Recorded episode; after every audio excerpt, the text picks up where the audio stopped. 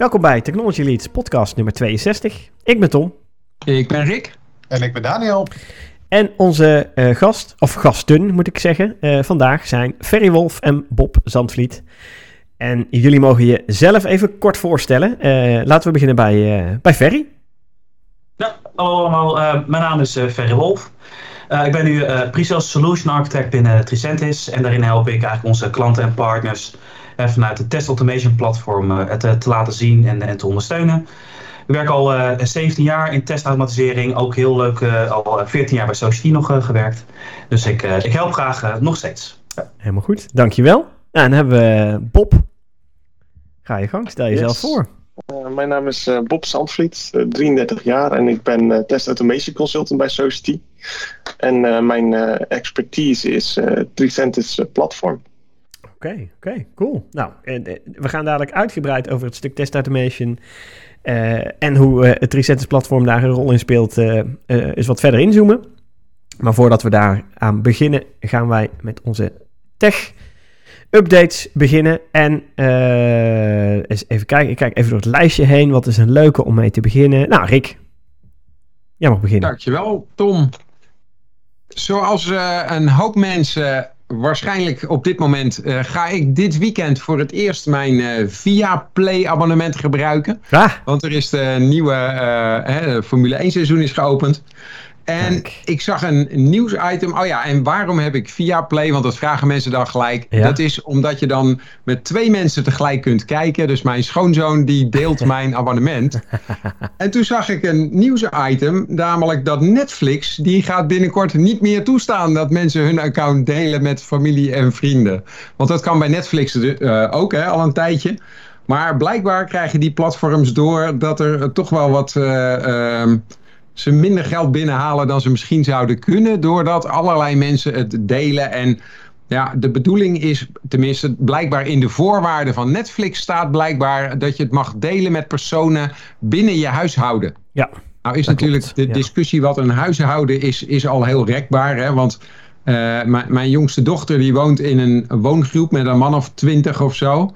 Nou, ah. dan kan je dus je Netflix al met twintig man delen. Maar dat zal ook wel niet de bedoeling zijn. Studentenhuizen geval... denk ik ook gelijk aan. Studentenhuizen, dat is ook zoiets. Waar, ja, precies. Uh, nou ja, dat, uh, dus...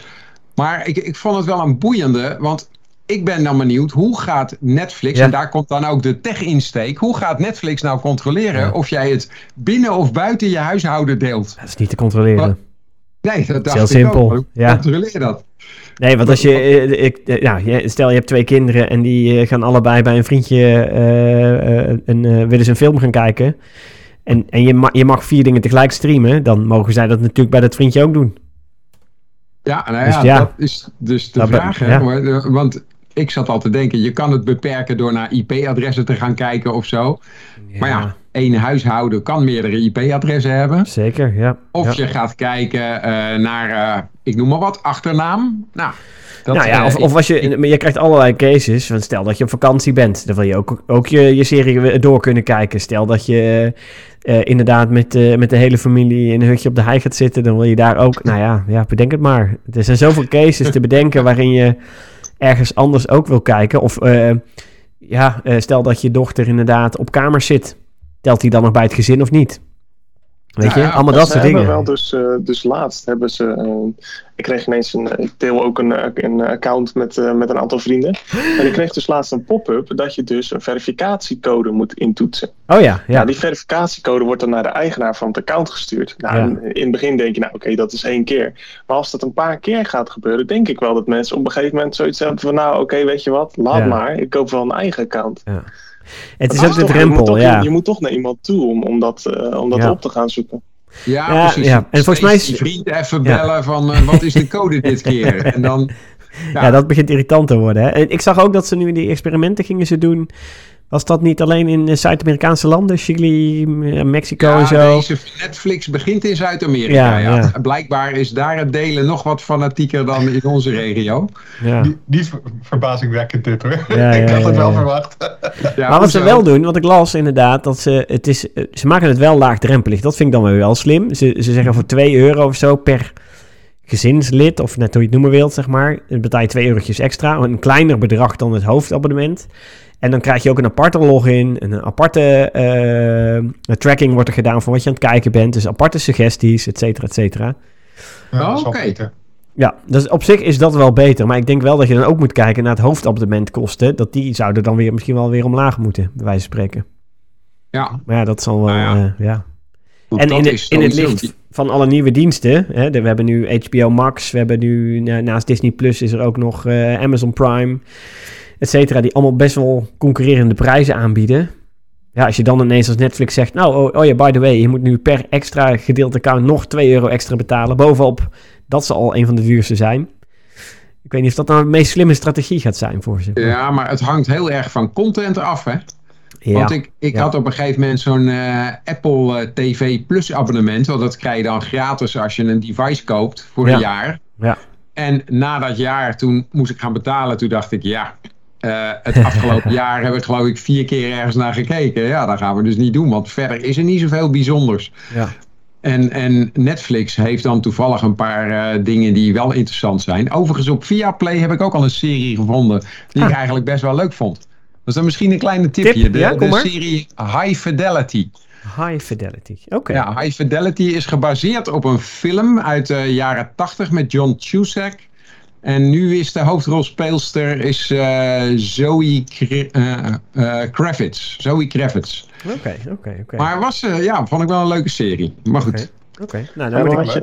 Nog even terugkomend op, op hoe dat dan gaat met dit soort diensten. Het leuke van dit soort diensten is dat uh, mensen het niet rekenen als een, als een uitgave. Het wordt gewoon gezien als een, uh, als een utility. Zwaar. En het wordt gewoon een abonnementsvorm. Dus ja, die 2 euro per maand, ja, 2 euro per maand zien mensen niet. Klopt. Als je zegt, ja, het is 24 euro per jaar, het is uh, ja. 100 euro per, per vier jaar, dan wordt het al wat substantieel. Ja. Maar omdat mensen het toch maar afschrijven, net als een eco en, en je gas, water, licht uh, wordt dat allemaal zo, uh, zo meegenomen. Dus ik denk niet dat die 2 euro zoveel effect zou hebben op het aantal abonnementen. In ieder geval in Nederland, denk ik. Mm -hmm. Ja, als het 2 ja, euro is niet, maar ik, ik weet dan wat Netflix precies kost, weet ik al niet eens. Maar, uh, 16 de... volgens mij, volle, volle abonnement. 16, 16,99, zoiets. Per maand. Per maand, ja. ja. Maar ja, daar heb je wel, vier, daar heb je wel alles. Hè? Dan heb je het familieabonnement, 4K, de hele alles, zeg maar. Dus dan, ja, precies. Nou ja, maar dat is, dat, dus het is toch meer in die orde van grootte. Ergens tussen 10 en 20 euro zijn al die abonnementen. Nou ja, nee, dat is niet waar. Want HBO Max betaal je nu maar 2,99? 3,99. Maar dat 3,99. Is nou ja, goed. Ja, is het, een lifetime 50% korting, hè? Lifetime. Van hoe komen ze dan nou achter wie er in één huishouden zit? Ja, dat is, dat is de vraag. Ja. Ja, volgens mij kun je dan op een gegeven moment zelf zeggen: Oké, we hebben één hoofd, uh, hoofdaccounthouder. Ja. En ik ga voor de hele buurt, de hele wijk. Ja. Nou, die maken dan voor 2 euro weer een lid ja. oh, ja. zelf, bij wijze van. Ja. Ja, zo, ja. Dus het is, uh, het is lastig. Het is lastig, ja. Ik denk dat ze gokken op de, de tussen aanhalingstekens eerlijkheid van de mens. Dat een hoop mensen dat op een gegeven moment gaan doen. En er zullen er altijd bij zitten die het niet doen. Ja, uh, ja hebben ze toch weer in ieder geval een deel weer te pakken. Ja, weet je. Ja, dat is ook waar. Dus ik zou daar nog als tussenpartij heel leuk tussen kunnen gaan zitten. Stel, jij koopt allemaal van die familieaccounts op. En dan uh, ja. zeg je nou voor 2,50 hoef je niet een familieaccount te kopen. Maar dan kom je voor 2,50 komen jullie allemaal bij mij oh, erbij. Ja. er, zit, er zit wel een, uh, een, winstmodel in, denk ik. Ja, ga je even, het zou me niet verbazen als ze daar wat technische snufjes hebben die dat doorhebben, Bob.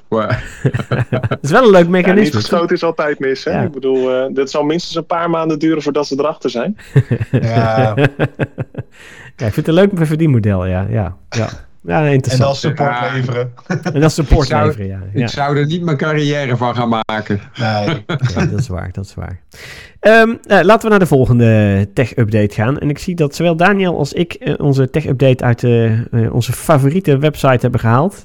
allebei van, komt die van The Verge vandaan. Ja, en uh, nou, laat, ik, laat ik dan even mijn eigen item uh, kort pakken die hier compleet buiten staat. Maar uh, toevallig vorige podcast wel gerelateerd is. Omdat ik toen ook iets ruimtevaartachtigs had genomen. Heb ik nu weer wat, wat een ruimtevaartnieuwtje. Ik denk een beetje de, de tech-update goed met ruimtevaart bedruipen. Is dat NASA zijn nieuwe mega-raket aan het gaat uitrollen. voor de eerste keer de zogenaamde Space Launch System, de SLS. wordt uitgerold. Die zijn ze nou, dikke tien jaar aan het ontwikkelen aan geweest. En schijnt nu dan toch echt naar buiten te mogen. En naar zijn plek mogen, gereden mogen worden om, om ja, de lucht in te gaan. En dat, is wat, vond, dat vond ik dan wel weer leuk. Op zich is het natuurlijk gaaf dat dat ding daar de lucht in gaat. Maar eerst moet hij dus vanuit zijn, hoe noem je warehouse, zijn uh, zijn hangaar moet hij naar de plek gerold worden waar dat die de lucht ingaat. De lanceerinstallatie. Nou is dat 4 mijl ongeveer, van de ene kant naar de andere kant. Hoe lang doet hij daarover? Wat denken jullie? Nou... Ik heb, ik heb het nieuws gelezen, dus ik zeg het niet. Oké, okay, ja, ik wou zeggen, en als je het gelezen hebt, dan mag, dan mag je het niet zeggen. ik heb dit niet gelezen, maar ik weet nog uit de tijd van de Apollo-raketten... Ja, ja, dat dat ding op de crawler staat. En die crawler, die, uh, uh, daar zo op... in Californië hebben ze dus heel veel schildpadden. Ja. En als die schildpad uh, recht voor de crawler uitloopt, gaat de schildpad harder. Ja, ja. ja, ja dat zou goed kunnen. Dus, dit is, dit uh, het is inderdaad de, de NASA crawler transporter inderdaad. Dus ja, ja. Nou ja, Hoe lang dus zou die erover doen dan? Vier mijl. Heeft die wind mee? nou ja, maar dat, dat duurt in ieder geval heel lang. Ik weet niet hoe lang, uh, Tom, verklap het maar. Het zal nou. uren zijn. Ja, uren, ja. Ja, ja zeker ja. wel. Ja, geen dagen, gelukkig. Dat, dat valt nog wel mee. Nee, elf uur. Elf uur duurt het. Oh. Zo. ja. ja, ja, ja. Ik vond het wel, uh, ik vond het wel mooi eigenlijk ook. Dat zo, iets wat zo hard en zo snel de lucht ingaat, zeg maar, zo langzaam op zijn plek gereden wordt. Dat is een mooi contrast. Ja, dan volgens mij gaan ze dan iets van twee dagen gaan ze testen doen. En dan wordt hij eerst weer teruggereden hè, naar ja. de hangar. Ja. Om ergens in mei weer naar buiten en nog het echi. Ja, ja, precies, precies, inderdaad. 33 uur. Heb je nog wat meer info over die raket? Want je noemt het een mega-rocket, maar wat maakt hem dan zo mega? Is die uh, hoger of langer of breder of meer brandstof? Of... Uh, ja, uh, hij bevat wat, een, stuk, een stuk meer brandstof inderdaad. Hij is, het is natuurlijk allemaal in voeten en zo gemeten. 355 voet hoog. Kijken, dus dat is 100 meter, ruim 100 meter. Ja, ja, ja. Ja, ja oké. Dus dat is dezelfde categorie als de Saturnus 5 die naar de maan ging. Exact, exact, inderdaad. En uh, even kijken, wat was er nou nog meer speciaal aan? Ja, uh, ze gaan hem nu, uh, want het is gewoon een brandstofraket. Dat, dat vond ik ook wel weer fascinerend eigenlijk. tegenwoordig wordt ook heel erg, volgens mij was dat juist in het verleden, waren het veel met vaste brandstofraketten en zo, waarmee de lucht in geschoten werd. Maar dit is een, deze kan gewoon gevuld worden, net als een, nou, afgetankt worden, zeg maar. Ja. en hij is volgens mij ook herbruikbaar, tenminste dat zou het idee moeten zijn. Okay. dus uh, voor zo'n grote raket dan herbruikbaar te zijn, dat is wel een dingetje. Uh, dus hij kan daarmee dus hele grote, en er staat niet bij hoe grote items dat hij uh, de lucht in kan, kan brengen. Maar ja, volgens mij een stuk groter als wat, wat we hebben gezien bij de raketten van onze vrienden Jeff Bezos en van Elon Musk. Elon Musk. Ja, precies, dank je. Ja, ik denk dat hij met deze benzineprijzen ook uh, de ruimte ingekrald gaat worden. Dus, uh. ja. ja, ja, ja, ja, dat, ja dat, dat zal wel een dingetje zijn. Maar goed, hè, brandstofprijzen in Amerika zijn een stuk lager, hè? dat scheelt. Dat scheelt. En oh, by the, dat is ook wel een leuk weetje overigens. Even een klein zijstapje in de brandstofwereld inderdaad. In Nederland hebben we natuurlijk brandstofprijzen die uh, nou, de pan uitreizen. Gelukkig zijn ze weer iets aan het dalen. Maar uh, ik zag pas een hele leuke berekening over brandstofprijzen. Als je nou in Nederland een oude tankwagen koopt, daarmee rijdt naar wat voor ons het dichtstbijzijnde uh, land is, waar de, uh, nou, laten we benzine nemen, ontzettend laag is, en weer terugrijdt, hoe rendabel is dat? En dat is een heel leuk snel rekensommetje, heeft daar iemand voor gemaakt. en eerst gekeken naar welke landen ter wereld hebben de laagste brandstofprijzen. Nou, één land is volgens mij Venezuela. Daar kost, wat kost daar een litertje uh, benzine? Een litertje euro. Wat zou dat kosten? Even een schattingje. In euro's? Ja? Ik wil 50 cent. 50 cent, oké, okay, ja. Andere? Nee, massale inflatie in Venezuela al jaren. Dus ja, dat, ja. Uh, Goed punt. Ja, dat zal, uh, zal onder de cent liggen, denk ik. Ja, onder een cent, oké. Okay. Wat, wat denken Rick en Daniel? Ik zat daar ook een beetje in 50 cent of zo. 50 cent, ja, ja, ja dat, ik zat ook meer in die richting te denken, maar ik krijg nu de indruk dat dat uh, nog ruim overschat is. ja, Bob zit, uh, zit in de goede richting inderdaad. Uh, 0,002 cent. Per liter? Per liter. Oké. Okay. In eurocenten omgerekend, hè? Ja, dus- precies. Maar dus- tegen lokale valuta is het waarschijnlijk nog steeds duur. Ja, ja, ja, ja ongetwijfeld. ongetwijfeld. 6, 6 miljoen soles of zo, denk ik. ja, ja Bob is goed op de hoogte. Ja, ja, ja, ja. Ja, heel goed, heel goed. Nou, ja, nou is het lastig om met een tankwagen naar Venezuela te rijden en terug. Dus, de, dus dat is geen, geen optie. Dus voor ons dichtbijzijnde land met uh, hele lage benzineprijzen is uh, Iran. En daar kunnen wij nog over land heen rijden. Dat is op zich goed te doen. Ja, maar tegen de tijd dat je terug bent is je tankwagen wel leeg, denk ik. Nee, nee, nee, nee. nee, nee. Het is heel simpel rekensommetje. In Iran betaal je ongeveer 2 cent per liter. Uh, je koopt hier in Nederland koop je een tankwagen met uh, 20.000 liter capaciteit. Kun je een echt oude, een beetje afgerachte, voor 15.000 euro kopen. Uh, dan rij je op en neer en dan tank je hem hier vol. Dus laten we dan, dan even de dure brandstofprijzen gebruiken om hem heen en weer te laten rijden. Dan ben je iets van 4000 liter diesel kwijt, geloof ik. 3.000, 4000. Uh, en als je hem dan één keer op en neer laat rijden, helemaal vol tankt, uh, die, die 20.000 liter en dan weer terugrijdt, dan is de literprijs van alle, alle kosten die je gemaakt hebt, dus de aanschaf van die vrachtwagen, de brandstofkosten en 10.000 euro voor je chauffeur, want je bent wel even onderweg heen en weer, dan is de brandstofprijs van één litertje van die benzine is 1,50. Anderhalf euro. Dat is al een euro minder als de huidige, nou iets minder tegenwoordig, maar toen op de piek was dat ja, een euro ja. minder dan uh, wat je aan de pomp uh, zeg maar kwijt was. Maar hebben ze er dan ook rekening mee gehouden dat er aan de grens nog een douanemannetje staat nou, en die zegt dan, oh ja, ik moet nog een beetje invoerrechten nou, betalen. Nou, dat, dat, is, dat is het enige ding inderdaad in dit hele rekensommetje. er wordt niet rekening gehouden met uh, enige afdracht aan belastingen en zo. Sterker nog, de grap was, ze deden nog even doorrekenen. Als je er twee keer op en neer rijdt, dan zit je al uh, rond de euro. Als je drie of vier, vier keer op en neer rijdt, zit je hier ook op 20 cent of zo, geloof ik, per, per liter. En dat is met een oude vrachtwagen 20.000 liter op meneer rijden zelf. Hè? Dus, dus kun je nagaan als je een groot bedrijf bent, heel veel van die wagens hebt en uh, gewoon op en neer kan rijden. Dan ja, is best lucratieve ja. business. Maar ja, we zitten met een klein dingetje. Als je een bedrijf bent, dan moet je weer wel die belasting ja, betalen. Ja, dat is een dingetje. Dat is toch niet lukken. Nee, dat is een dingetje. Accijnzen dus zijn... Als jij naar Iran wil rijden met je vrachtwagen, moet je toch een paar gebieden door waar het niet heel handig is om met een tankwagen vol benzine doorheen te rijden. Nou, dat hadden ze ook berekend. Je kunt best veilig naar Iran rijden, schijnt. Dat is helemaal niet zo. Want je, je hoeft aan, uh, Iran grenst aan Turkije. Dus dat is, uh, dat is prima. Dat is heel goed te doen. Ik weet niet of jij wel eens naar het beelden over het oosten van Turkije gekeken hebt. Maar dat is ook niet over, overal even veilig. Nee, dat is waar. Maar Turkije is een groot land, hè? Maar goed. Ja. En als jij met je... Ja. Uh, stel Rick, jij doet dat. En jij komt terugrijden met je oude uh, tankwagen. En je gaat hier de grens over. Zonder dat jij stopt bij dit douanekantoor. Zullen niet heel veel mensen zijn die je dan tegenhouden. Hè? Dan heb je wel die 20.000 liter thuis staan. Ja, ja. Nou, ja. ja ik, ik heb in een grijs verleden ooit nog bij de ANWB gewerkt. En kan je wel vertellen dat dus de ANWB-dekking dus niet geldt voor Turkije. Oh, uh, dus als je daar ergens strandt met je tankwagen, dan, uh, dan zit je tegen lokale prijzen daar. Dus, Oei, dus ja. dat is dan wel weer een dingetje. Dat is dan weer jammer, ja. Ja, want we hebben het over een oude tankwagen. En ik geloof dat het grootste risico van deze hele operatie waren de remmen van die tankwagen, inderdaad. Dus ja. Oké. Okay. Maar goed, dat even als zijstapje van een ja. raket naar brandstof, naar uh, je eigen brandstof importeren. Ja. Ja, dan kun je je nog afvragen, want je hebt ook zeg maar grote, grote olietankers. Ja. Um, en op een gegeven moment waren ze aan het kijken van hoe kun je nu uh, dus die, die kosten verlagen voor zo'n voor zo'n tanker. Nou, die tankers die maken natuurlijk enorme reizen. Zeker. Nou, doe een gokje wat, wat de oplossing was daarvoor. Om 20% van de, van de brandstof te besparen. Oh ja, volgens mij uh, weet ik hem wel. Dat was een zeil.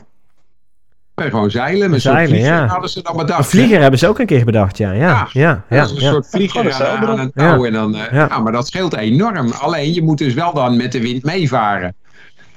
Dat wel, ja. ja, ja, ja. Maar, dat is een beetje maar ding. dat deden ze vroeger ook al, hè, in de tijd van uh, Columbus en zo. Die wisten ook dat je zuidelijk om naar Amerika moest en dan noordelijk om weer terug. En dan had je altijd wind mee. En toen hadden ze nog geen stoommotoren en zo, dus ze moesten wel, toch? Ook in die tijd. Ja, ja, maar die hadden al ontdekt dat je altijd met wind mee heen, heen en terug kon Ja, varen. ja, ja, ja, maar op de ja. goede plek ging uh, varen. En je kunt ook tegen de wind inzeilen. Nee, dat, dat, dat lukt niet. Jawel. Schuin op de wind wel, maar recht tegenin, dat Nee. wil ik jou nog wel eens zien doen. Nee, maar de- inderdaad, als je een beetje heen en weer gaat, dan kom je er wel. Je kunt wel tegen de... Dus in die zin kan het natuurlijk, ja. Ja, Volgens mij moeten we naar een volgend ja laten we de volgende tech-item pakken. Eh, nou, eh, Daniel, kom maar door. Ja, ik eh, had een leuke op The Verge gevonden inderdaad. eh, over Microsoft Edge. de browser van Microsoft, die nu automatisch um, image labels voor screenreaders genereert. Dus je hebt best wel veel websites die nooit een alt-text bijvoorbeeld voor een, voor een plaatje erbij zetten.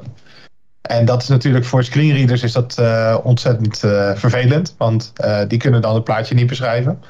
En wat Microsoft nu gedaan heeft, is dat zij hun Azure Cognitive Services hebben ze eigenlijk gekoppeld aan de browser. Dus um, ja, die kunnen automatisch die alt-teksten gaan genereren op basis van wat binnenkomt. Dan kunnen ze dat fotootje sturen naar hun Azure diensten.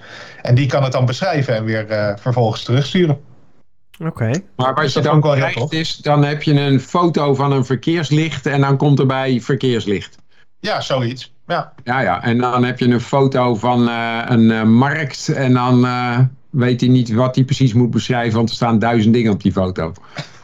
nou, dat valt wel mee. Dat doen ze altijd een hele lange tijd, zeg maar, dit. Dus ja, op zich is dat best wel, best wel redelijk goed, die functionaliteit. Maar het scheelt gewoon heel veel, want volgens mij wat er stond, uh, meer dan de helft van de, uh, van de plaatjes op uh, websites, die missen dus zo'n alt-tekst. En dat is best wel veel natuurlijk. Dus ja, als screenreaders daar niet mee om kunnen gaan, ja. is dat best wel vervelend voor de mensen die daar gebruik van moeten maken. Ja. En ja, wat zij dus nu gebruiken is ja, machine learning algoritmes om die images dus in woorden ja, ja, ik denk dat het een heel goed idee is. Een stuk, nou ja, het is heel mooi om inclusiviteit te promoten, zeg maar. Hè? Zodat mensen die uh, blind zijn uh, ineens een hele hoop meer informatie binnenkrijgen. En zelfs als ze een fout gelabeld plaatje krijgen en ze lezen de tekst en er komt dan ineens... Nou, stel dat ze een stuk tekst lezen over uh, die raket, die, die superraket die, naar, die straks gelanceerd gaat worden. En er komt een plaatje in en die is foutief gelabeld, namelijk met de markt...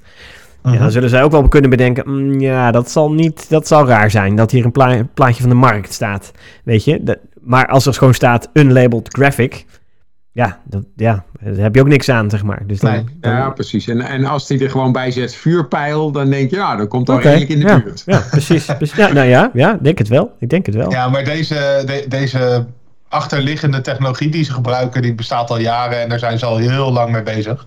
Ja. Uh, dus uh, ja, dat, daar zit al zoveel training ook en dergelijke in dat, uh, dat die een markt best wel herkent hoor. Okay. en, en, en, moet je dat aanzetten of zo? Of is ja, dat een abonnement ja. voor, voor speciale... Nee. Of... nee, het is iets wat nu volgens mij onder een feature flag zit. Dus je moet nog hem enabelen. Um, dus je krijgt waarschijnlijk ook een pop-upje in de browser van joh, ben je hier akkoord mee? Want uh, als je dat doet, dan uh, gaat hij wel dus al de foto's die jij aan het bekijken bent op een scherm, gaat hij vervolgens sturen naar die Azure services. dus er zit wel iets achter waarvan je denkt van nou, dat is ook alweer tricky. Um, dus ja, als jij bepaalde sites aan het bekijken bent die niet helemaal showvol zijn, zeg maar, dan moet je er een beetje mee oppassen. ik, ik, maar als, ja. oh, sorry. Nee, geen gang. Nee, maar als je gewoon heel veel mensen hebt die elke dag met Edge werken en uh, is continu met elke keer dat ik naar een pagina ga of iets ververs dat uh, heen en weer stuurt, jeetje, ja. dat is wel een, uh, een impact. Ja, ja, ja. Loodje, ja. Ja, en wat ik ook heel tof eraan vind, en ik denk dat dat het verdienmodel van Microsoft in dit geval is, als zij hier een soort van feedback loop ook in kunnen doen, van of het echt een markt is of niet, zeg maar, en dat je dan oh, eigenlijk al die mensen je, je, je, ja, je uh, model laat trainen. Ja, dat is natuurlijk super vet. Ja, je geeft allemaal ja, dus gewoon feedback, een button uh, van klopt wel of klopt niet. Ja, oké. Okay. Ja, precies. Ja. Dus je geeft een enorme feedback uh, terug aan, aan die beoordelaar, aan die automatische beoordelaar. Ja. Ja, en dan heb je eigenlijk een... een hele hoop mensen die, die gewoon jouw model aan het trainen zijn voor knop eigenlijk. En ja, maar vanuit sustainability oogpunt ga ik wel met Ferry mee. Dat je denkt van dit genereert wel een enorme hoop uh, netwerkverkeer. Ja, ja, daar dacht ik ook, joh, is het misschien iets wat je, een abonnementje wat eraan zit of zo? Of ja. uh, dat het, uh, oké. Okay. Nee, vooralsnog niet in ieder geval. Maar het, ja, ik, ik, denk dat het ook gewoon vooral vanuit de accessibility gedachte is. Want Microsoft is daar wel behoorlijk uh, uh, hard op aan het focussen. Want, en dat is ook wel weer grappig wat daar voor verhaal achter zit. Want uh, Satya Nadella, de baas van Microsoft, mm -hmm. de CEO, die, um, heeft, die had een zoon die een bepaalde hele ernstige ziekte had.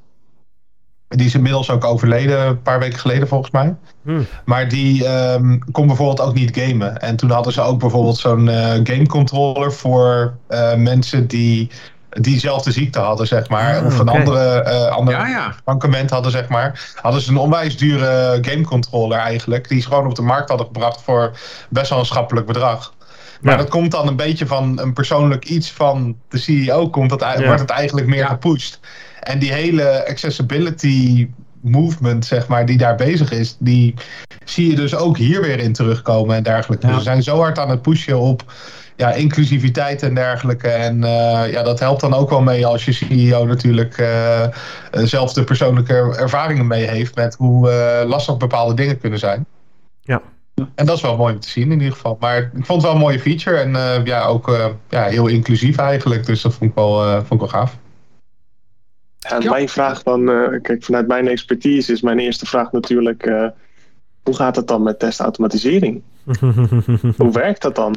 Uh, betekent dan dat, dat de website langer gaat laden? Of oh, dat er heel veel traffic gegenereerd wordt? Of klopt het element? Is het element nog steeds hetzelfde? Of, of, of gaan ze verandering aanbrengen in het element in de HTML?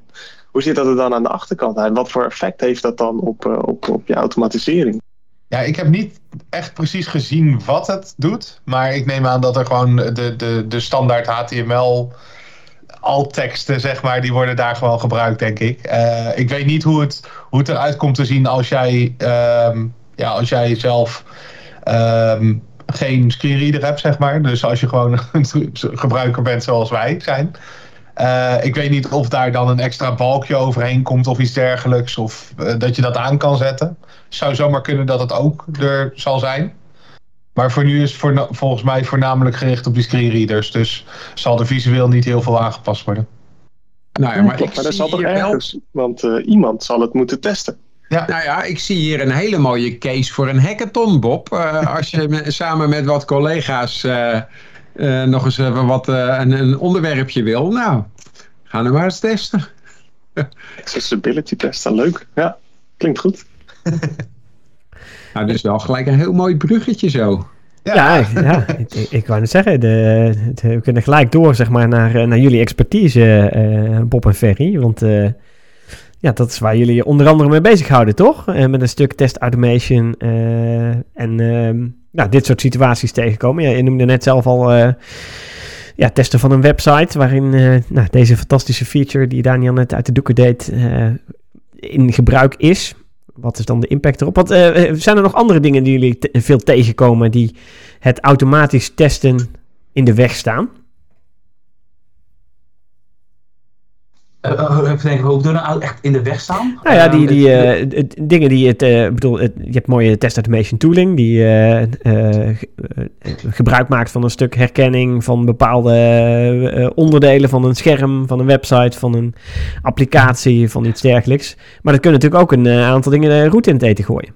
Ja, nee, dat, dat klopt. Nou, misschien is ook wel een mooi, mooi bruggetje met, naar, naar, naar Daniel. Want en goed, dat wij aan onze kant van ook heel veel zien. Hè? Ook waar wij vragen ook heel veel van voorbij zien komen op een klant. Van hey, hoe gaat AI, hè? Waar, waar daar het over had, hè? waar eigenlijk de hele machine learning van Azure voor die plaatjesherkenning. Nou, daarin zie je eigenlijk ook steeds meer vragen voorbij komen rondom testen en testautomatisering.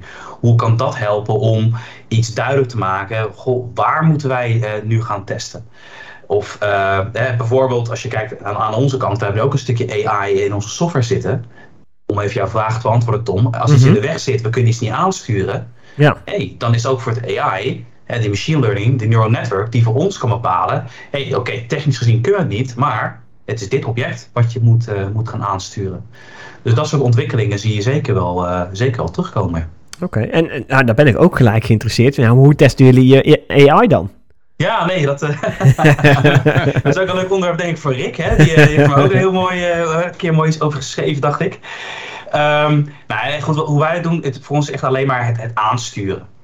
Weet je, um, um, normaal gesproken als je kijkt naar een beetje de, de klassieke hè, testautomatisering, dat gaat echt op ID'tjes en dergelijke. Ja. Of soms heb je iets dat, uh, hè, dat echt heel technisch complex is. Nou, dan kan het voor automatisering best lastig zijn. Mm -hmm. Dus in dit geval hebben wij een neural network gemaakt wat gewoon getraind is met meer dan 10 miljoen objectjes. Hè? Dus die weet gewoon hoe buttons eruit kunnen zien, hoe drop-down list eruit kan zien, hoe, hoe een editboxje, een, een, een radio button, hè? al dat soort dingen. Op allerlei soorten varianten is die gewoon getraind.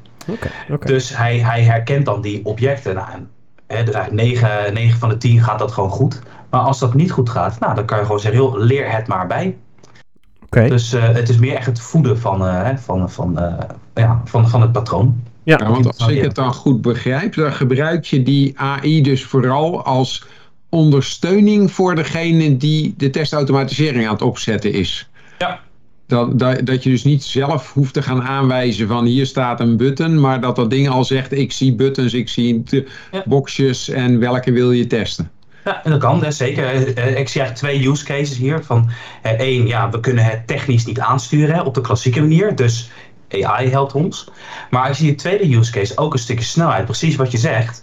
Van hé, hey, ik zie dit, ik zie dat. We kunnen dus eigenlijk ook al, nog voordat er ook maar iets van code is geschreven, kunnen wij al wel gaan vertellen in een testgeval. Je moet op deze button klikken. Je moet dit veldje invullen. En zodra de applicatie klaar is, kunnen we het script gelijk uitvoeren. Dus normaal gesproken moet je dan eerst hè, met je testavancering alles gaan vastleggen en, en de technische identifiers. Nee, in dit geval niet. Want je hebt tegen het neural network zeg je gewoon, doe dit, doe dat. En die zoekt vervolgens de juiste objectjes uh, voor, jou, voor jou uit. Uh, dus het is om een stukje gewoon ja, toekomst naar, naar objectherkenning. Maar ook een stukje versnelling, hè, het proces eigenlijk eenvoudiger maken. Oké. Okay. Zo zie ik het.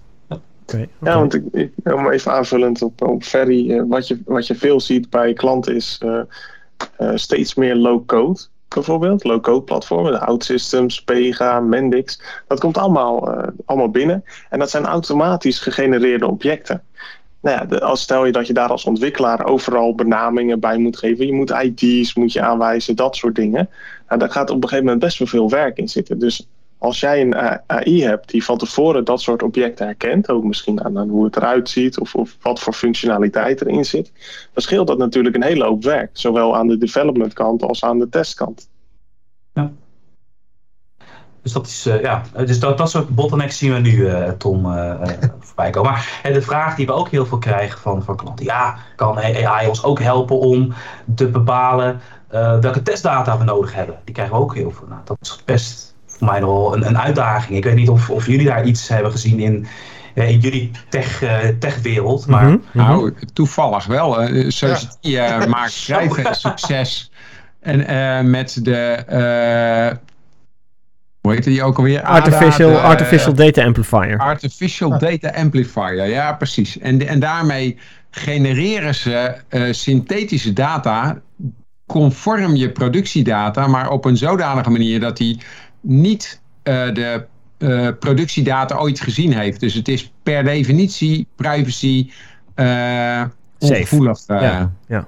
Want we, we, hebben daar een, maar dat was een Engelse podcast hè, met ja. Deepa. Ja, klopt. klopt. Ja, een, een, een, paar maanden terug of zo een podcast over. Ja. Wat dat ding doet, die gebruikt een uh, Generative Adversarial Network. Kijk, ik heb goed opgelet ja, goed, die, die, podcast. Maar, dus dat, is een, uh, dat zijn twee AI's. En de ene AI die analyseert de productiedata. En de andere AI die genereert synthetische data. En dan vraagt hij met die gegenereerde synthetische data aan die ander van... lijkt het erop? En dan zegt die ander nee. Nou, dan probeert hij het nog eens. En na een heleboel iteraties, dan zegt hij... nou, wat je nu gegenereerd hebt, dat is precies het formaat van productiedata... Maar het is gegarandeerd privacy ongevoelig, want het is gewoon puur gegenereerde data. Wow. Ja, en nou, nou, wat zeg je? Nog niet eerder gehoord. Dat klinkt echt uh, oh. tof. Ja. ja. nou ja, en dat wordt ook al bij diverse klanten geïmplementeerd. Alleen, de, de, het is wel zo, dit is nog niet dat je het gewoon aanzet en daarna is het klaar. Je hebt er nog wel een specialist bij nodig die dat tuningsproces ondersteunt. Um, maar het gaat vele malen sneller dan gewoon synthetische data in een database inkloppen. Uh -huh. Ja. Maar uh, dus ja, dat is een van de eerste stappen waar AI uh, eh, op testdatagebied gaat helpen. Ja, en een andere vraag die jullie volgens mij ook wel eens krijgen is: kun je je testgevallen genereren? Bijvoorbeeld met een uh, testontwerptechniek. En ik meen te herinneren dat jullie dat ook hebben, toch? ja, ja, dat is, maar dat is niet echt AI, hè? Dat, dat niet. Het maakt wel gebruik van, uh, van uh, officiële testtechnieken. Maar als je eenmaal het model hebt neergezet, dan maakt hij gebruik van hè, bepaalde voorgedefinieerde zeg, algoritme om dat gewoon uit te voeren. Het is niet echt een AI. Aan ja, de andere dat, kant. Dat, hangt van je definitie van AI af. Ja, maar, ja, dus, ja. ja. Het is niet dat, dat hij iets gaat leren of zo. Het is uh, rule, rule-based AI. Uh, dat, je hebt verschillende gradaties. Maar met de huidige stand van de techniek vinden we dat eigenlijk geen AI meer. Dat klopt. Nee, nee. Maar aan de andere kant, um, soms de vraag, hè, want iedereen focust natuurlijk op testautomatisering. natuurlijk, tegenwoordig zijn er honderden van dat de oplossingen. Maar de vraag die je natuurlijk ook moet stellen is van, ja, maar wat moeten we nou testen? En ja. wat moeten we nou gaan automatiseren? En eigenlijk waar we ook gewoon steeds meer focussen van... hey, oké, okay, prima. Dat kunnen we, dat kunnen heel veel mensen. Maar we willen ook gewoon naar die andere onderdelen kijken... waarin het testautomatisering, zoals ik het zie als een soort van kapstok... Hè, waar, allemaal dingen onder vallen... ook een stukje van, hey, waar zit nu het risico? En daarin hebben we nu ook al een oplossing... wat op basis van AI, hè, dus hij leert jouw omgeving... en er komen dan wijzigingen aan... en dan op basis van wat hij geleerd heeft en de wijzigingen... zegt hij van, oké, dan wordt dit geraakt, hè, impacted. Dus dit wordt geraakt door, door de wijzigingen. Oké, dat is dan misschien redelijk straightforward, hè, recht toe recht aan. Maar vervolgens gaat dan het algoritme bepalen, oké, van wat geraakt is, dan is dit echt een risico. Dan is dit hè, het subsetje, het kleinere setje waar je echt op moet gaan focussen wat een risico is. Nou, en dat helpt je gewoon om het proces veel sneller uh, te gaan uitvoeren, om, om inzicht te krijgen van, van wat je moet gaan testen. En um, uh, dan, dan zeg ik vaak of ja, maar als AI, hè, eh, gaat die dat nog voor jou bepalen? Die vraag krijgen we dan. Nou nee, het geeft jou inzicht. Mhm, dus je krijgt een mooi rapportje uit en het is eigenlijk nog aan jou om te bepalen wat je er dan mee gaat doen. Maar, maar, dan, even een flauwe opmerking van mijn kant dan. Als ik alles geautomatiseerd heb, dan, dan wil ik toch gewoon altijd alles uitvoeren? Dan hoef ik toch geen keuze meer te maken? Nou, maar goed, het is ook het, uh, je proces efficiënt maken. Even een voorbeeld. Een klant van ons, ja, ja, die had ja. geen geintje 9000 testgevallen. Okay, geautomatiseerd. Ja. Nou, nou oké, mooi. Maar toch hadden ze nog heel veel productieincidenten. Mm -hmm, mm -hmm. En toen hebben we onze uh, uh, analyse tool erop laten kijken. En wat bleek? 8% van die 9000 testgevallen, die waren eigenlijk zinvol.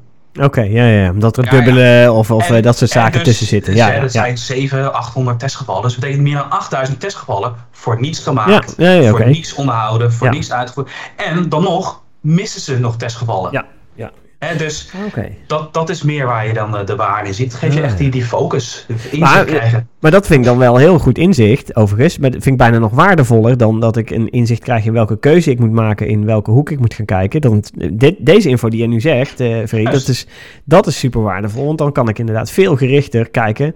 Oké, als ik nu één nieuwe testgeval moet gaan maken, waar, welke hoek moet ik dat dan, het, kan ik dat het beste doen?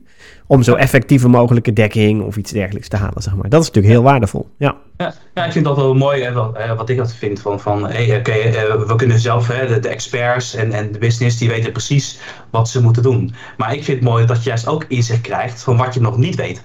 Ja, ja zeker. Zeker, want als je inderdaad al heb je 10.000 of 100.000 testgevallen ja, fantastisch dat je weet dat je die elke, elke dag test, bij wijze van spreken. Uh, maar welke, welke gaten zitten er nog in? Ja, dat, dat, is, dat is veel interessanter uh, inderdaad. Ja, ja, ja, ja. Zijn, zijn jullie ook bezig om te kijken naar bijvoorbeeld het genereren van die testgevallen? Want we hadden een paar uitzendingen geleden hadden we met iemand van GitHub hadden we een gesprek. Mm En die hebben bijvoorbeeld een, een, een tool waar je met, met behulp van artificial intelligence kan je dan eigenlijk uh, in natural language kan je gewoon schrijven wat je wil. En dat genereert dan code. Ja. En um, dat soort dingen lijken me natuurlijk ook super handig. Dat je gewoon beschrijft wat je eigenlijk wil testen. En dat er dan een testgeval uitkomt. Ja, nou goed, in beschrijf in ieder geval beschrijf je bij ons het testgeval wat hij moet doen, maar mhm. nog niet het testgeval uh, zelf. En uh, ergens, en ik weet niet of ik daar misschien mee eens en, en Bob, ik denk van ja, jij als tester wil misschien toch altijd toch een beetje onafhankelijk zijn. Ik heb altijd het idee als er in de, in de, in de, hè, dan krijgen we de vraag, ja, kunnen we op basis van onze code testgevallen genereren? Ik denk dat dat kan. Maar als een ontwikkelaar iets fouts heeft gecodeerd, dan krijg je ook foute testgevallen. Hè? Ofwel de false positives. Ja. Ja, want dat is nou net een van de kernpunten in testtrainingen. Dat je de code zelf niet als uitgangspunt voor je test moet nemen. Tenzij, tenzij je in een legacy situatie zit van code die je helemaal niet kent. En je uh, alleen maar regressie wil aantonen. Dan kun je het wel doen. Nou, dan nog. Nee, want dan kun je namelijk uh, genereer je testgevallen uit je legacy code. Daarvan zeg je van nou, het, het enige wat ik nu weet is dat nu doet de code het goed, tussen aanhalingstekens. Dus al die testcases die passen. En dan ga, en dan ga ik daarna ga ik, uh, ga ik Bob vragen of Daniel vragen om daar wat op, op aan te passen op die legacy code. Of ik helemaal niet weet hoe het in elkaar steekt. Dan draai ik al die testgevallen nog een keer. En dan hoop ik dat alles nog steeds het op dezelfde manier doet. Of er valt wat om en dan zie ik wat tests falen. En dan moet ik daarop in gaan zoomen om te zien... Ja, Oké, okay, dan... is die wijziging al dan niet goed of fout? Ja, maar dan kom je in het probleem dat dus elke bewuste wijziging die ze doen, wordt door die regressietest uh, onderschept. Ja. En dan moeten ze bij al die fouten gaan aangeven van oké, maar dit, dit was ook de bedoeling. Ja, dat, is, dat is waar. Ik, ik vraag me af of dat dan niet meer werk is dan om gewoon een test te maken bij die nieuwe dingen. Ja, ja dat, is, dat hangt af van de grootte van de codebase natuurlijk. Maar, maar laten we, er zijn vaste uitzonderingen op de regel, maar de algemene regel is dat je beter op basis van specificaties of wensen of zo kan zeggen van we maken een test om te kijken of het doet wat de bedoeling was. En, en, en... Ik wil nog wel even zeggen dat uh, zowel Daniel als ik alles in één keer altijd goed doen. oh ja, ja, ja. ja. Je zegt over, maar, over developers, maar, maar testers maken natuurlijk nooit fouten. Nee, nee, nee. nee. vinden, testers vinden ze alleen maar, hè? Die vinden alleen maar fouten. Nou. ik vond, We vinden overal wat van. Ja, ik vond het altijd zo mooi. Ik heb toch meer de eh, indruk dat gewoon in alle rollen in de IT worden fouten gemaakt. Ja, ja, ja. En dat is ook net waarom uh, er zo'n behoefte is aan kwaliteitscontrole. Ja. En, en alleen waar het vaak misgaat, is dat mensen, zoals denk ik in het voorbeeld wat Ferry uh, gaf, die zoeken valse zekerheid. Hè? Dus dan gaan ze zeggen: Oké, ik maak 9000 testgevallen, mm, want dan moet ik wel goed getest hebben. En, en dan blijkt dat het heel erg tegenvalt. Want je kan veel beter kijken van ja, waar zit mijn risico en hoe doe ik dat dan? Zeker. Um, maar dan nog heb je soms situaties dat je zoveel testen hebt dat je die graag wilt automatiseren. Ja. Um, en, en waar ik dan nog wel in geïnteresseerd ben, uh, Ferry en Bob, is de, de, de eerste keer dat ik testautomatisering zag, was uh, eind jaren 90 met uh, Windrunner. Ik weet niet of jullie dat nog ja, wat zegt. En, en toen uh, moest je echt, uh, toen was eigenlijk de standaard aanpak. Je doet handmatig de test, die wordt opgenomen en dan ontstaat er een script en dat ga je dan een beetje aanpassen. Nou, en inmiddels zijn we tig stappen verder. Hoe, hoeveel, of eigenlijk liever hoe weinig, werk is het nu nog om een testscript te maken? Uh, dat is eigenlijk de vroegere record en playback. Hè. Daar begon het inderdaad uh, mee. Hè. Daarna kwamen die frameworkjes of uh, een, een, een, hoe zeg je dat? een data-driven test. Eén keer script en die ga je heel veel keer halen met andere data. Nou, daar kwamen die frameworkjes. Maar eigenlijk komt daar ook weer, denk ik, het stukje AI om, hè, om de hoek kijken. En die low-code waar, waar Bob het over had. je moest vroeger echt technisch van aard zijn om het allemaal te maken en te onderhouden. En eigenlijk wordt het steeds makkelijker. Uh, dus dat je ook minder afhankelijk bent van de technische mensen. En zoals je weet, iedereen is op zoek naar IT-mensen. Uh, die heel moeilijk te vinden zijn. Maar ook omdat je met die hele agile en DevOps manier van werken ook veel dichter tegen de, de business aan zit, wil je die mensen eigenlijk ook bij betrekken. Dus je wilt eigenlijk dat het ook gewoon steeds eenvoudiger wordt. dus, dus door, door het low-code te maken, of misschien met een stukje AI, wat het helpt om, om die techniek wat eenvoudiger te kunnen, kunnen ondersteunen. Dus ik denk dat, dat, dat die stap gewoon steeds, uh, steeds verder gaat. En, en als ik het dan goed begrijp, hè, want je zegt dichter bij de business, maar ik vermoed dan dat je niet echt een eindgebruiker die testen laat maken, maar bijvoorbeeld een business analyst in plaats van een yes. programmeur.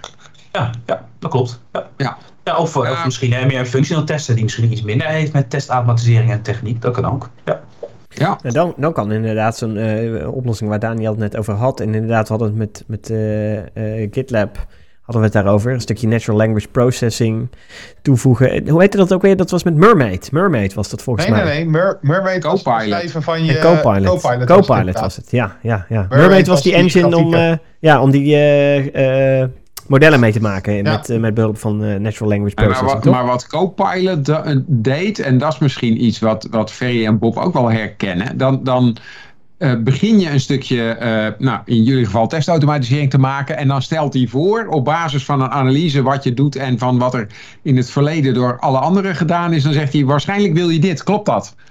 En dan uh, denk ik, oh ja, ja, dit oh, ja. inderdaad. Of je zegt, nee, dat wil ik niet. Nou ja, dan skip je het. Maar heel vaak gokt hij dan raak. En dan denk je, oh nou, en, en dat scheelt natuurlijk ook heel veel tijd. Het is eigenlijk een hele, hele, ja, hele fancy autocomplete. ik, ik, vond het een beetje, ik vond het meer zo'n beetje... Ik wel uh, de, de koppigheid van testers hiermee. Ja, ik, ik wou zeggen... Als ze iets voorgesteld krijgen, dan zeggen ze nou, uh, nee, doe maar niet. Ik, ja, precies. Ik, ik dacht ook, ik zat ook meer te denken, het is meer zo'n zo'n wijsneuzig type, weet je wel, die dan naast je zit. Ik zou het zo doen. Ik zou nu hier aan denken. Ik, en dat je dan denkt, ah, nee, nee, nee, ik wil het niet. Ik ga het expres anders doen. En Dat kan natuurlijk ook een reactie zijn, hè? Het gevaar ligt natuurlijk wel in dat je het gewoon accepteert en dat het nog steeds slechte code is. Want soms is er gewoon slechte code. En ja, als dat dan als basis wordt... De standaard is. Juist, juist, dan komen we terug op Dan gaat het helemaal fout natuurlijk. Ja. Een beetje hoe dat uh, de, ooit de uh, flauwe... Van, je had van die chatbots in het verleden die uh, real-time getraind werden. En die dan door maar een hele hoop slechte taal te voeren... Oh, ja. krijg je een extreemrechtse chatbot. Of ja, die extreemrechtse... T was het of zo, noemen ze ja, het is, oh, dat is een geweldig verhaal. Ja, precies, precies. Je hebt nu overigens... Wat ik wel een... Uh, sorry. Ja, nee, ja, ga je gang. Uh, wat, ik, wat ik een mooie ontwikkeling uh, vind om, om te zien, is dat uh, steeds meer bedrijven krijgen we eigenlijk, die, die stellen ons eigenlijk de vraag van joh, wij hebben eigenlijk hier een project en daarop heeft een, een testautomatiseerder gezeten, super technische kerel, heeft een heel mooi framework gebouwd, maar die is weggegaan. Oh ja. En nu? En dat zien we eigenlijk steeds meer bij bedrijven, dat eigenlijk de, de, ja, de oorspronkelijke zolderkamertjes programmeur uh, die past eigenlijk steeds minder in het, in het ecosysteem van, van Agile. Ze hebben soms liever een, een, een, programmeur die wat minder vaardig is, maar die wel heel sociaal is, dus die het wel weer met andere mensen makkelijk oplost, dan dat ze echt een heel zwaar technisch iemand willen inzetten. En dat is ook wel een ontwikkeling die, die in testautomatisering aardig speelt, want nou, je gaat steeds sneller ontwikkelen. Uh, maar je, je, kan niet harder of sneller programmeren. Ja. Het gaat wel ietsje slimmer tegenwoordig natuurlijk, met, met alle tools die je ervoor hebt. Maar je kan niet harder programmeren. Je kan niet harder en sneller op toetsen uh, duwen op een gegeven moment. ja. Dus dat moet toch voor je gaan gebeuren. Dus het auto automatiseren van het automatiseren.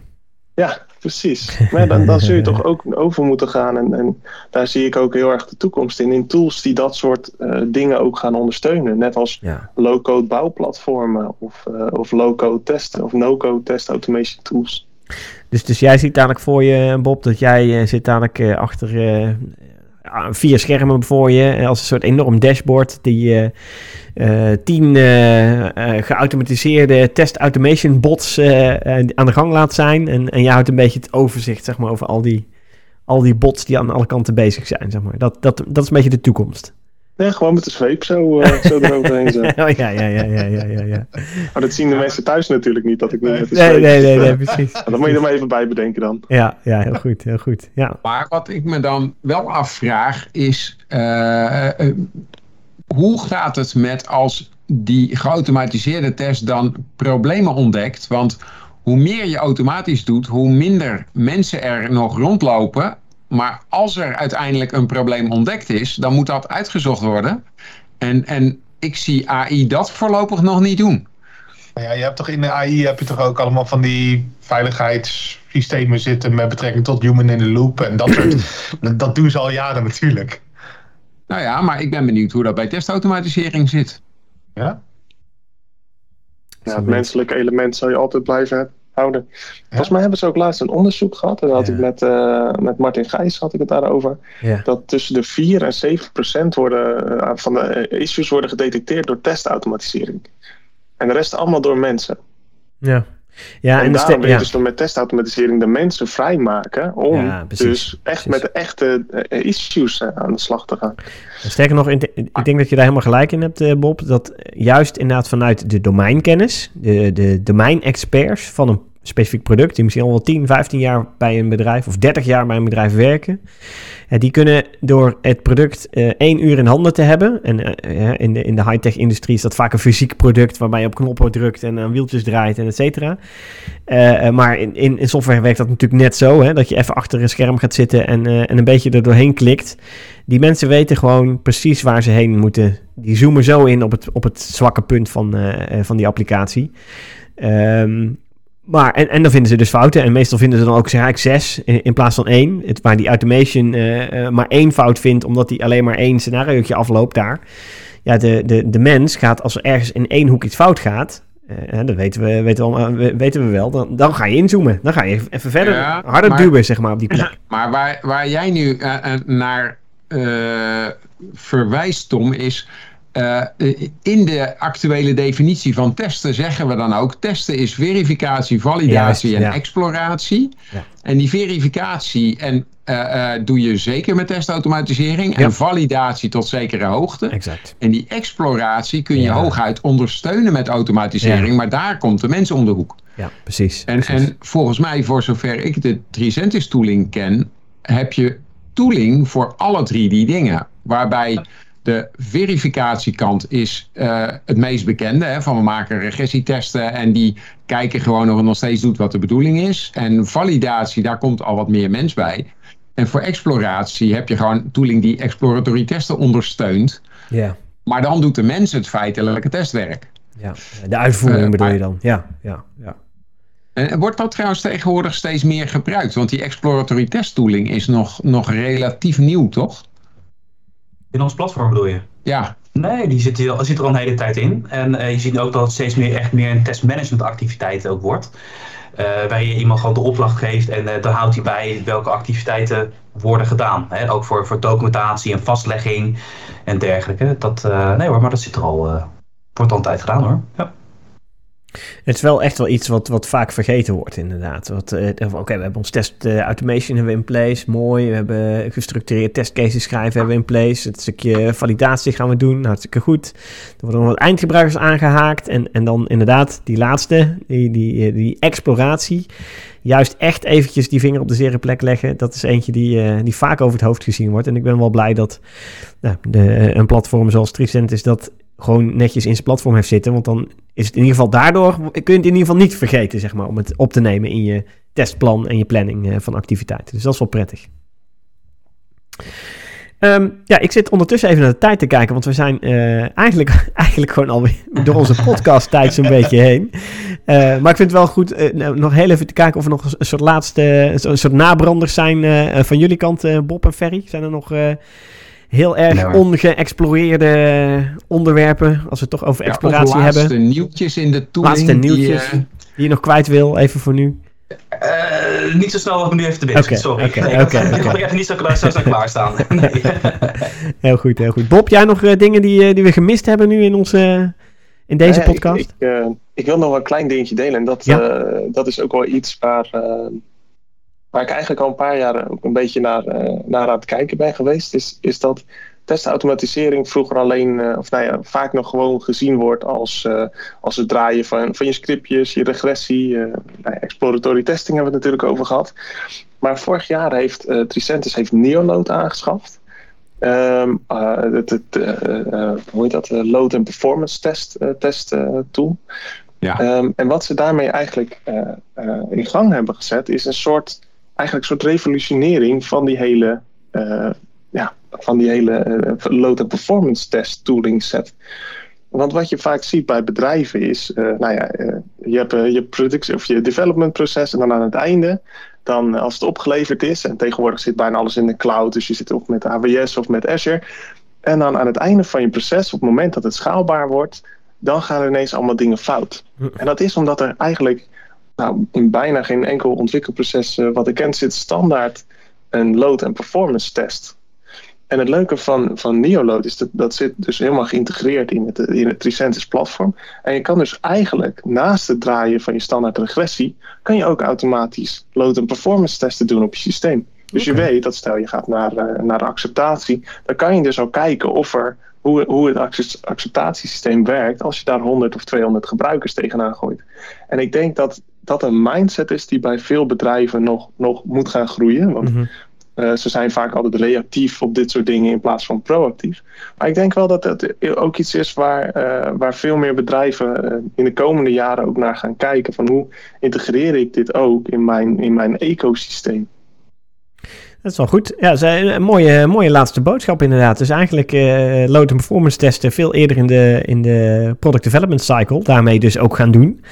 En dus hopelijk dan ook eerder die fouten opsporen. dat, is, dat is wel een hele goeie. Ja, nou, gaaf. Leuk. Nou, daarmee zijn we dan echt aan het einde gekomen van deze podcast. Uh, dank voor deze boodschap, Bob. Uh, dank Ferry voor je deelname aan deze podcast. Leuk dank dat jullie er allebei waren. Ja, uh, ik zeg dank luisteraars en tot de volgende podcast. Tot de volgende keer. Hoi. hoi.